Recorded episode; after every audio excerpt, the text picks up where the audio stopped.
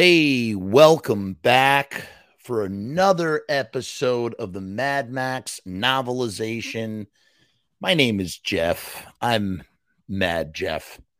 That doesn't roll off the tongue the way that I hope it would, but nevertheless, I digress. Um, so you know, we're reading the novelization. You know, you already know what's going to happen because it's you know it's based on the movie. It's based on the movie screenplay what we're taking in here are all of the wonderful little flourishes, all the little backstory, all the little nuance that was left on the page and out of the movie, uh, giving us a, a, deeper and better understanding about Mad Max. And where we last left off, we just met the toe cutter, and, as well as got a introduction as to what exactly the Bronze are, the Breaker Squad that Max is a part of what kind of world uh, this is all taking place in, and some of the games that the toe cutter was playing in the movie. We didn't even know that this is what he was doing in the movie, yet he was doing it. So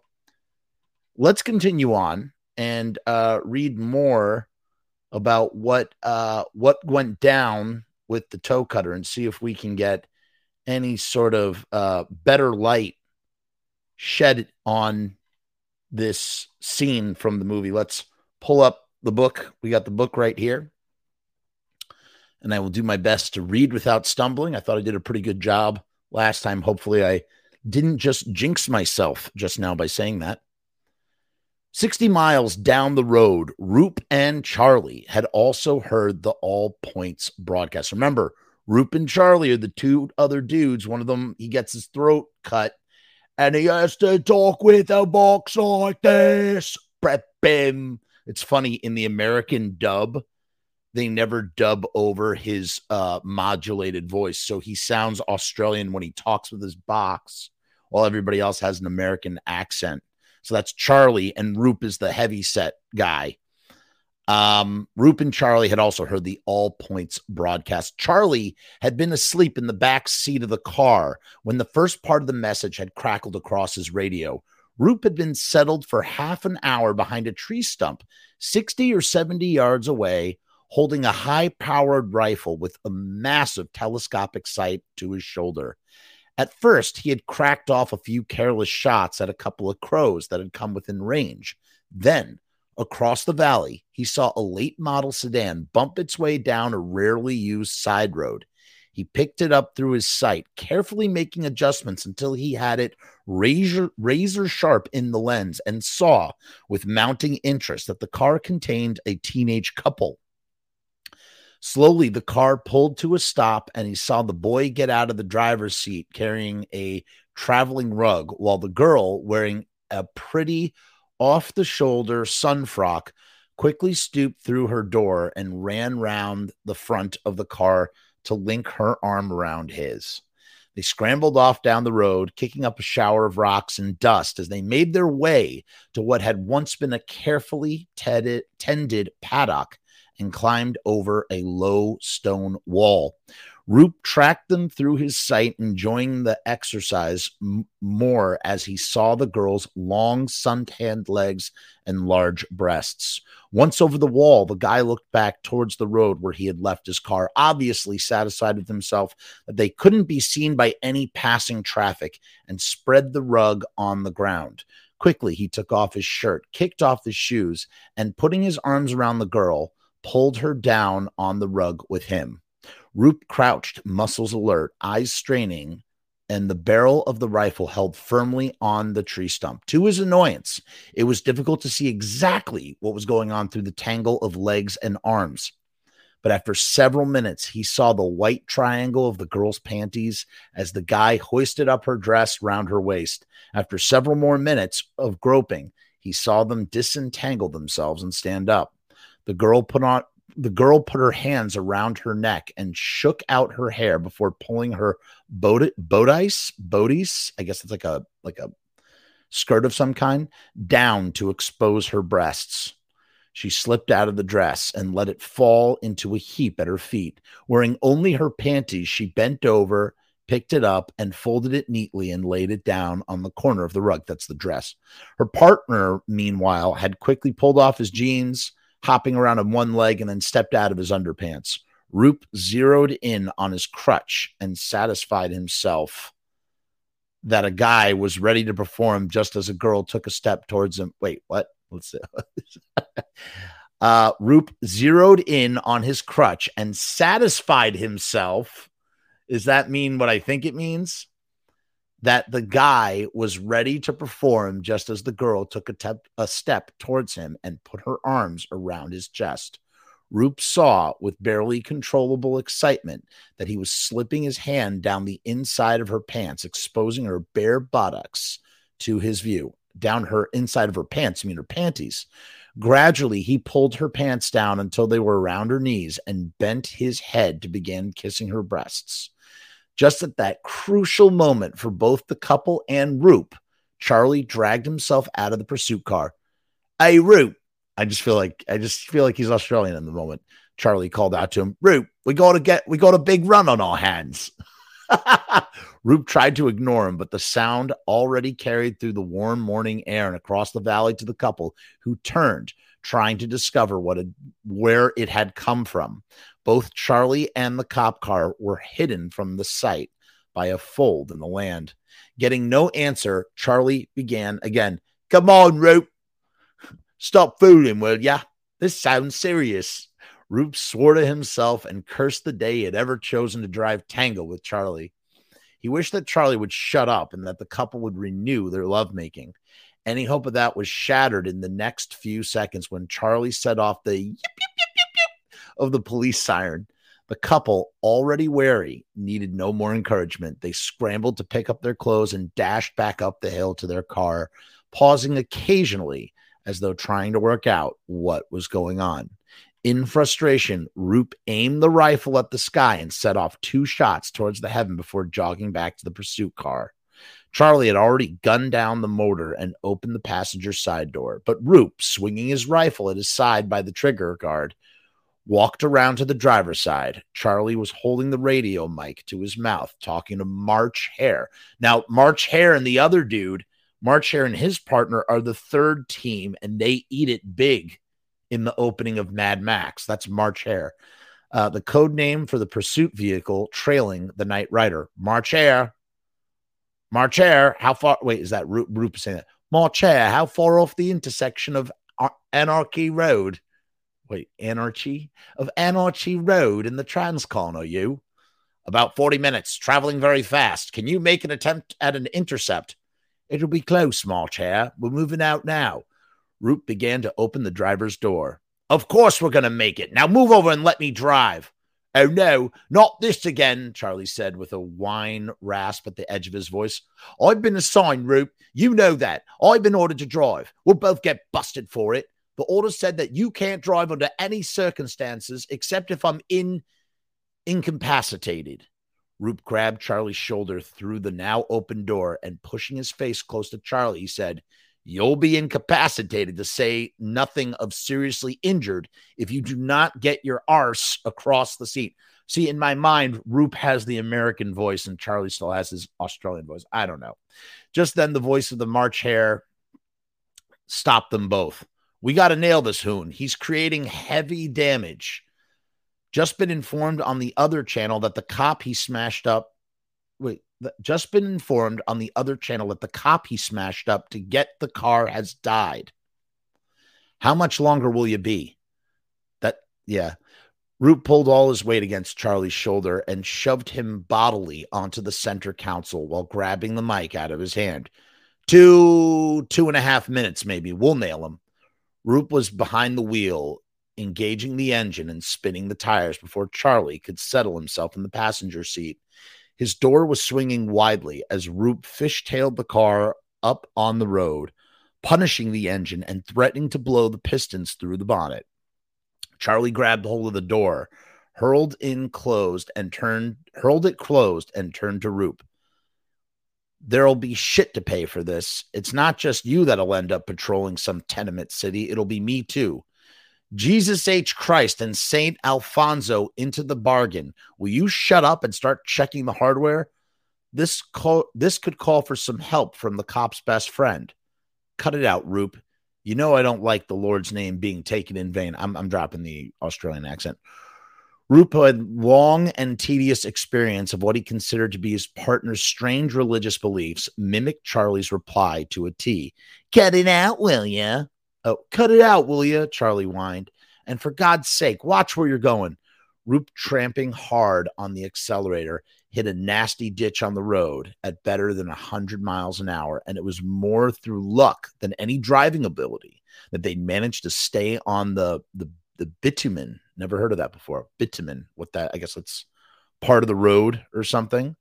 But to Roop's credit, or perhaps as a testament to his foolishness, he didn't lift up, he didn't lift his foot off the pedal. He didn't lift his foot off the pedal. He kept the pursuit car bail- barreling down the road, kicking up a huge storm of dust behind, heading for the intersection with Transcon 1.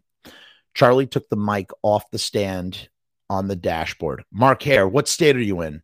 Burning a lot of oil, overheating badly. We're about 20 yards behind him. It's a ton, it's a ton up at the moment. About a minute, about a minute and a half from the intersection. What's his form, Mark Hare? Oh, a real sweetheart. Went berserk in Sun City about 18 hours ago, but the uppers are keeping him fresh as a daisy. He's rammed us once. We've been with him about eight hours and we're pretty smashed up around the front fender. Got a nice gash down the passenger side, too. That'll prove what those so called panel beaters at HQ that that will prove whether those so-called panel beaters at HQ are as good as they say they are. You see our friend close up, mock hair? Sure, we got alongside him a few hours back, but his lady friend put the nose of a rifle out the window, and that was that. He's a real orangutan, you know, the big run down Damnation Valley, all hopped up, crazy eyes, terminal psychotic. You guys gonna make it? You guys gonna make it? This rig ain't gonna last much longer. Roop called across the car. Of course, we're gonna make it. You just sit tight. As Charlie clicked off the mic, he muttered almost to himself, It's going to be close, Roop, real close. Shut up, will you? Roop commanded as Charlie caught the first sight of Transcon 1 off to the right, the direction from which the Night Rider and the car on his tail would come. Almost immediately, he began yelling, There they are, coming around the curve. Hell, look at that smoke. Mark Hare's going to blow up. March Hare's going to blow up. Roop gave it everything he could, much as he would have liked to steal a glance at the road. He dare not take his eyes off the dirt he was burning up beneath the tires. The two police cars looked like they were locked together, and Charlie sat fastened for a second. Sat fascinated for a second. Come on, Roop, rip the guts out of her. Come on, hotshot. Charlie leant over Charlie leaned over the back seat and pulled a short barreled pump action shotgun out of a vinyl case. All loaded up and ready to go. Yeehaw! March Hare here. We're half a mile off our Anarchy Road intersection. Can you see us? We got you, Mark Hare. It's Mark. It's Mock Hair. I thought it was Mock Hair. It says March Hare. Although I guess March Hare makes sense because Alice in Wonderland. We got you, March Hare. Meet you there. As Charlie returned the mic to its rest, the CB radio cackled, crackled to life. This is the Night Rider, and I just like to welcome you all aboard. Hoo-wee! Born with the steering wheel in his hand and an accelerator strapped to his boot, the Night Rider's gonna show you all about the big run. I'm just a gliding at the speed of fright, and I ain't coming back. there was a high pitched cackle when Charlie and Roop as- assumed was a laugh, and then the radio went dead. Oh, come on, Roop, come on. I want to waste this tin arsed fluky. The Night Rider's voice boomed out once more just as Roop and Charlie hurled across the intersection. In a mock sports commentary style, he began. The kid slaps into second, skids momentarily, straightens her up, puts her in flat to the boards again. His head's in heaven. He bobs, he weaves, he feints, he ducks the law. The game's heating up again, but there ain't no match for the Night Rider. At that moment, the Night Rider with the March Hare hard on his exhaust and the pursuit car manned by Charlie and Roop converged on the intersection at better than 100 miles an hour. At that sort of speed, the time to make a decision is gone before a person even realizes he has to make one. Wow, that's ain't that the truth? It all it all just came down to reaction, and Roop's reaction was to brake hard and swing his wheel hard to the right to take the Night Rider head on. Charlie, completely unprepared for the maneuver, was thrown hard up against the passenger door, door, losing his grip on the shotgun and smacking his shoulder into the window pillar. Quickly, he tried to recover, swearing as he pulled the short the short-barreled shotgun up from between his legs squirmed his body round to get a line of fire down the side of the car. The Night Rider was relying on nothing more than their reactions either. He swung his wheel to the left as Roop hurtled at an angle out of the intersection and then straightened up just enough to sideswipe the cop car. In the moment before the collision, Charlie managed to get off one wild shot, but the full impact of the blast was absorbed by the front fender and grill of the Night Rider's vehicle. The sound of tearing metal was a kind of overture for what happened in the next few heart stopping moments. By nothing more than a quirk of luck, the force of the impact threw Roop to the left, taking the steering wheel in that direction and sending the car away from the Night Rider across two lanes, over an embankment, through a signpost, and out of control up a slight grade. March Hare was in much more trouble. The cop behind the wheel found himself hard on the tail of the Night Rider, who, because of the impact, had his speed dramatically reduced.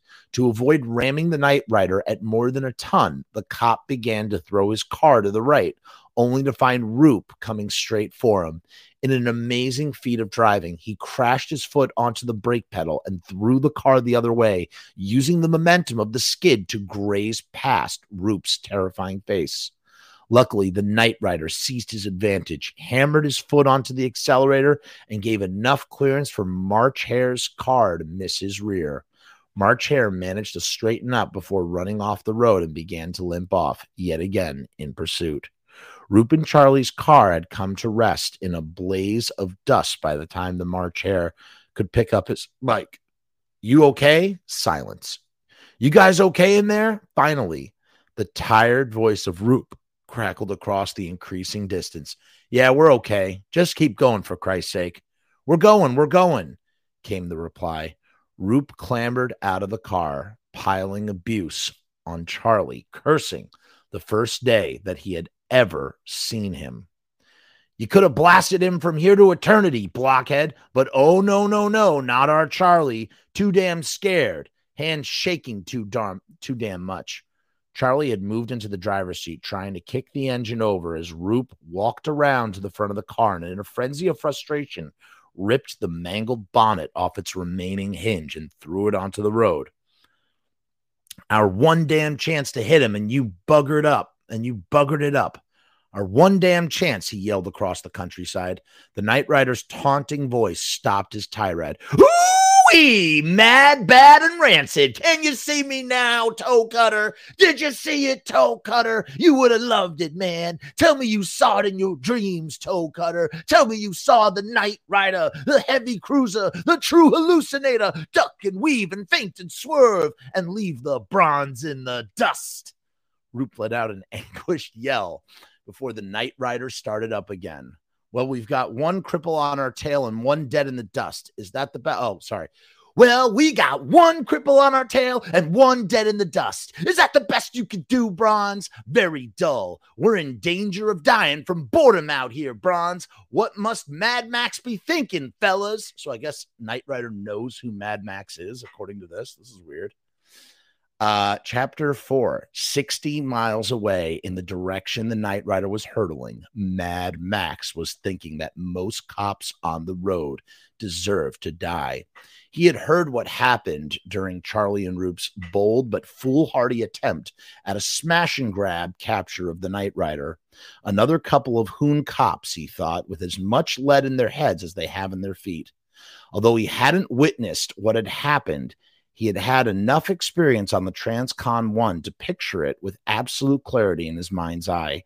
And he'd known as soon as he had heard the chatter about the rendezvous at the intersection of Anarchy Road that their primitive plan was doomed.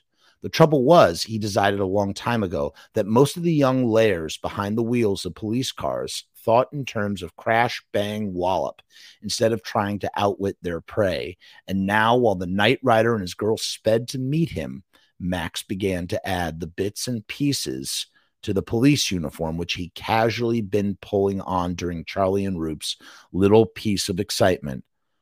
All that, all the time, he had been planning how he would go about nailing the guy. While Max's brain was ticking over, carefully slotting together all the intricate pieces of information, knowledge, and experience he'd need to make sure that he forced the Night Rider into the first mistake, Charlie had succeeded in restarting the motor of the cop car. I think we're still mobile, Roop. For Christ's sakes, look at it, will you? You think we're still mobile? He said with a hint of mimicry creeping back into his voice. Roop walked up to the driver's door. Go on, shove over for God's sakes. You're blaspheming again. I don't work with a blasphemer. See, that line's in the movie, but we don't know that he's religious. See, there just gets so much more. There's so much more in the story when you read the novelization. God, the book really, mm. the book, they always say the book is better than the movie. I don't know if you could say that in this case, but the book is great. You're blaspheming again. I don't like to work with a blasphemer. Charlie whined as he lifted himself across the console between the two seats. Roop turned to Charlie with a bottled up fury written clearly across his face and grabbed him by the front of his shirt. Shut up, Charlie. Shut up, or I'll just damn well waste you before we go another yard. Charlie realized that Roop was almost beside himself and that another careless word could well tip him over the edge. He looked straight at Roop, and with all the self possession he could muster, and with a surprisingly calm note in his voice, he said, Okay, partner, okay, let's go get him, and we'll talk about it later. Roop let go of Charlie's shirt and almost simultaneously trampled his foot on the accept, tramped his foot on the accelerator, fishtailing the car over the dirt and the rubble, barely harnessing the wild horses he'd unleashed in the time to do a U turn and blast off in pursuit of the night rider.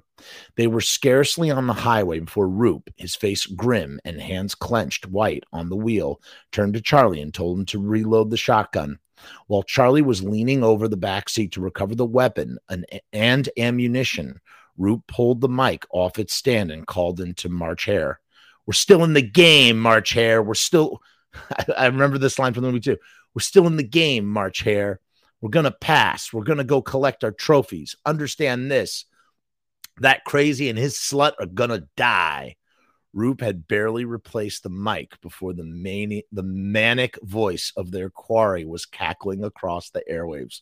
Oh, Bronze, I'm ready. I'm ready for you and all your kind. I just got to say how mighty pleased I am at last that you're treating me with the respect which is my due. I am the Night Rider, and I'm on the biggest of the big runs. Roop threatened to force the accelerator panel through the floorboards as he tried to extract every last ounce of power out of their battered machine. But the Night Rider hadn't finished. I'm a fuel injected suicide machine, he sang to the cops. I'm a rocker, I'm a roller, I'm an out of controller. I ain't never coming back. There was no word from the March Hare. His silence suddenly became oppressive. Roop was only just this side of being demented with hate and humiliation. Finally, Charlie tried to ease the atmosphere in the car. Wonder what he'll be like when he reaches puberty. Wonder what he'll be like when he reaches puberty. Roop did because because the Night Rider is supposed to be like 18 years, 19 years old. I mean, but he doesn't look like that in the movie at all. Roop didn't take his eyes off the road.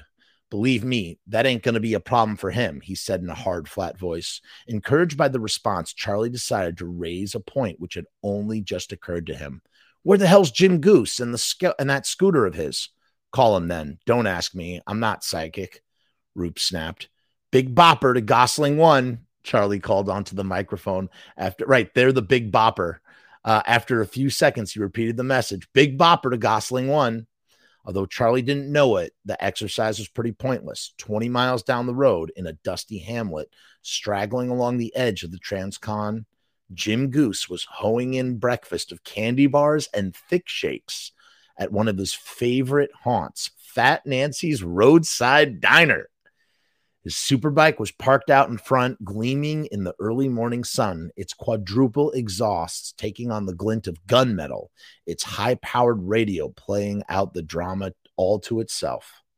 Where the hell is he? Charlie asked, barely expecting to get an answer as he called again. Well, you got one of four choices belly, belly, bladder, bowels, or balls, Roop said. Well, you got one of four choices belly, bladder, bowels, or balls, Roop said. Whichever one, I don't think Jim the Goose is going to help us now.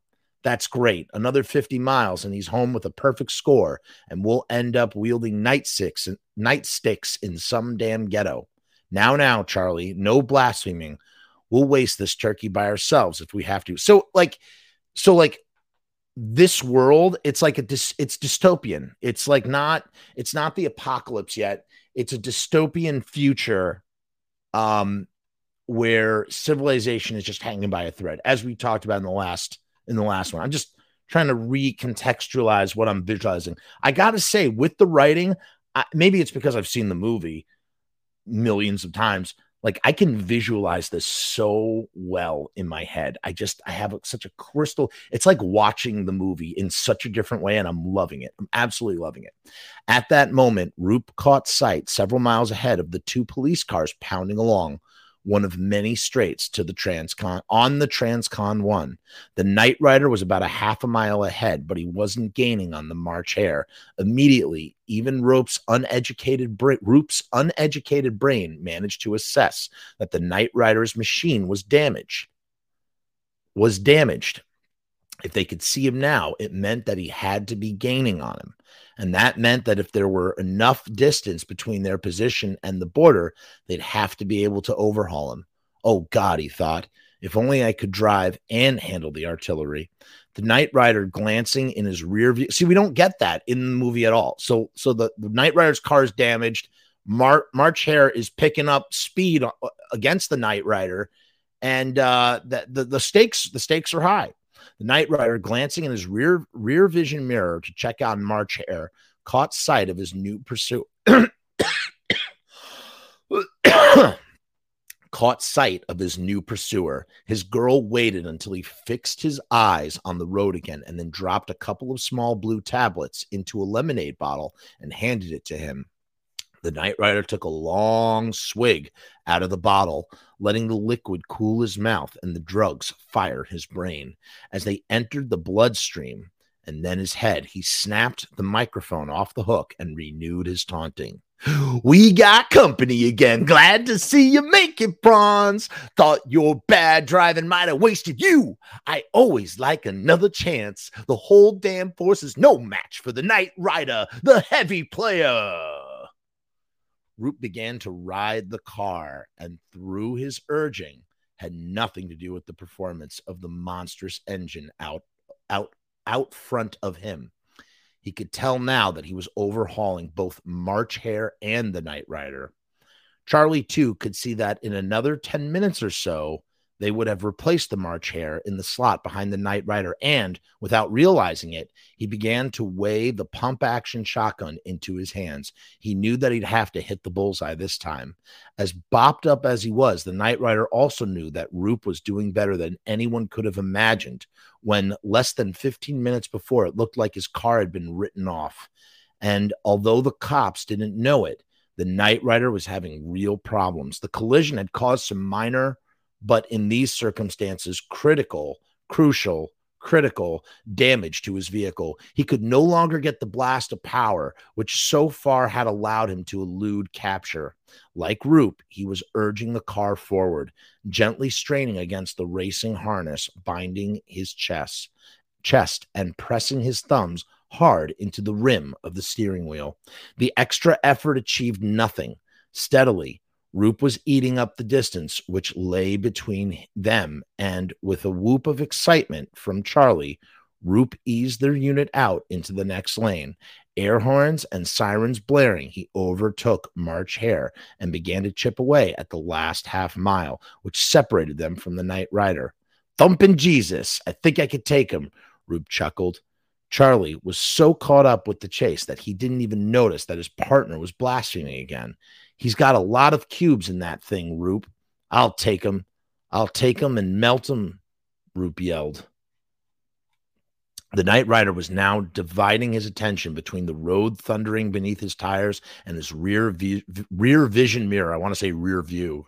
That's what we say in America. A slow grin began to break across his face, and he, as he saw the expressions of the two cops through their windshield. Oh, honey, the bronze are trying. They're trying with all their might. Only the toe cutter and the night rider can deal with this behind them, the two cops were trying to stay calm enough to make sure that they didn't squander the opportunity.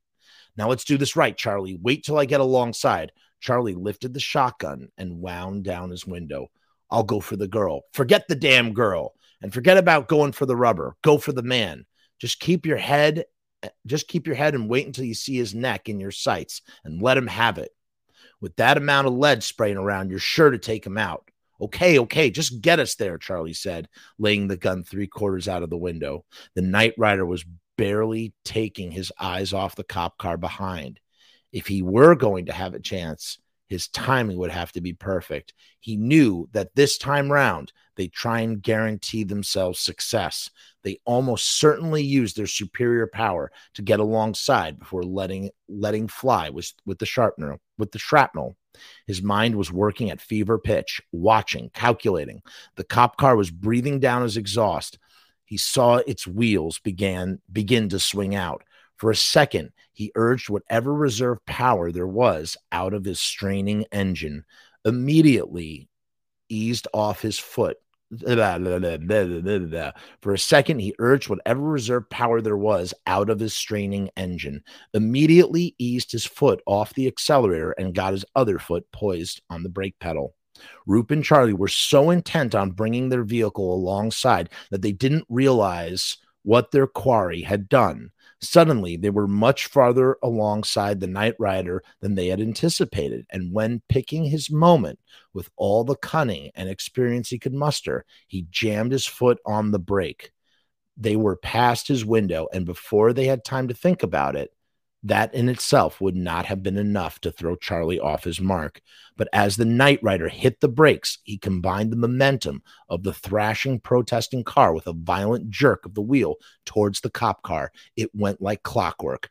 The fraction of a second when Charlie lost due to the changed comparative speeds, the violence of the braking, and the shock of the, colli- the collision conspired to deprive him of his chance.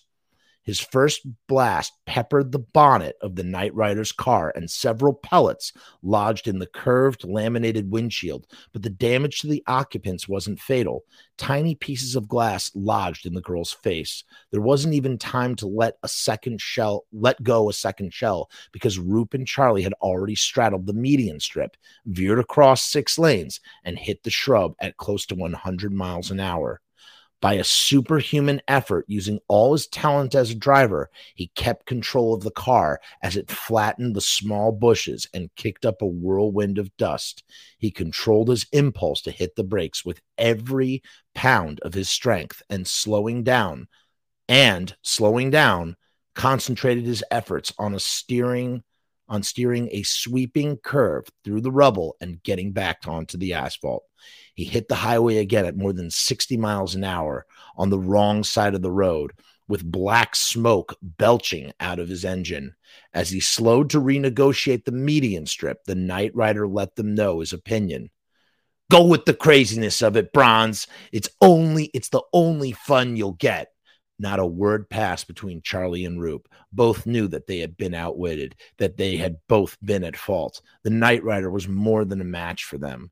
Silently, they fell in behind the March Hare and through their quarry was less than a mile in front of and though their quarry was less than a mile in front of them the four cops knew that their only hope of overhauling him was if his vehicle blew up or if mad max stopped him we're going to put a pin in it there okay at chapter 5 now what's interesting about this book that we're at page so we're on page 31 right we're on page 31, and hold on, I'm curious. How many pages is in this book? This book, it's a 200 pages. Okay. All right, that makes more sense. I'm thinking about it because it's a hundred, it's a hundred images, 200 pages on a hundred images. That's what it is. Because I'm sitting here and I'm going, I'm going, my God, is like a fifth of the book. The we've read through a fifth of the pages or 20% of the pages. I'm like, this is the opening scene. What's going on here? That doesn't make any sense. So, all right. So we'll return again with chapter five. I hope you're enjoying this. Um, I love reading these novelizations, man. We need to get our hands on the Waterworld novelization. That's something I want to check out. Uh, riotstickers.com is the sponsor of this channel. We're running a special promotion. Get a thousand stickers for $79. That's seven cents per sticker. Link down in the description for this wonderful deal. These stickers are uh, have a UV protection on them, UV coating protection that protects them from the sun so they don't bleach out. They're printed on vinyl, which makes them fairly waterproof and they last for a long time outside. So don't be foolish. Check out riotstickers.com, riotstickers.com backslash frumess for a thousand stickers for $79. Link down below in the description. We will see you next time with chapter five of Mad Max. Let's play it out with our riot stickers video with the with the song by the guy from Less Than Jake.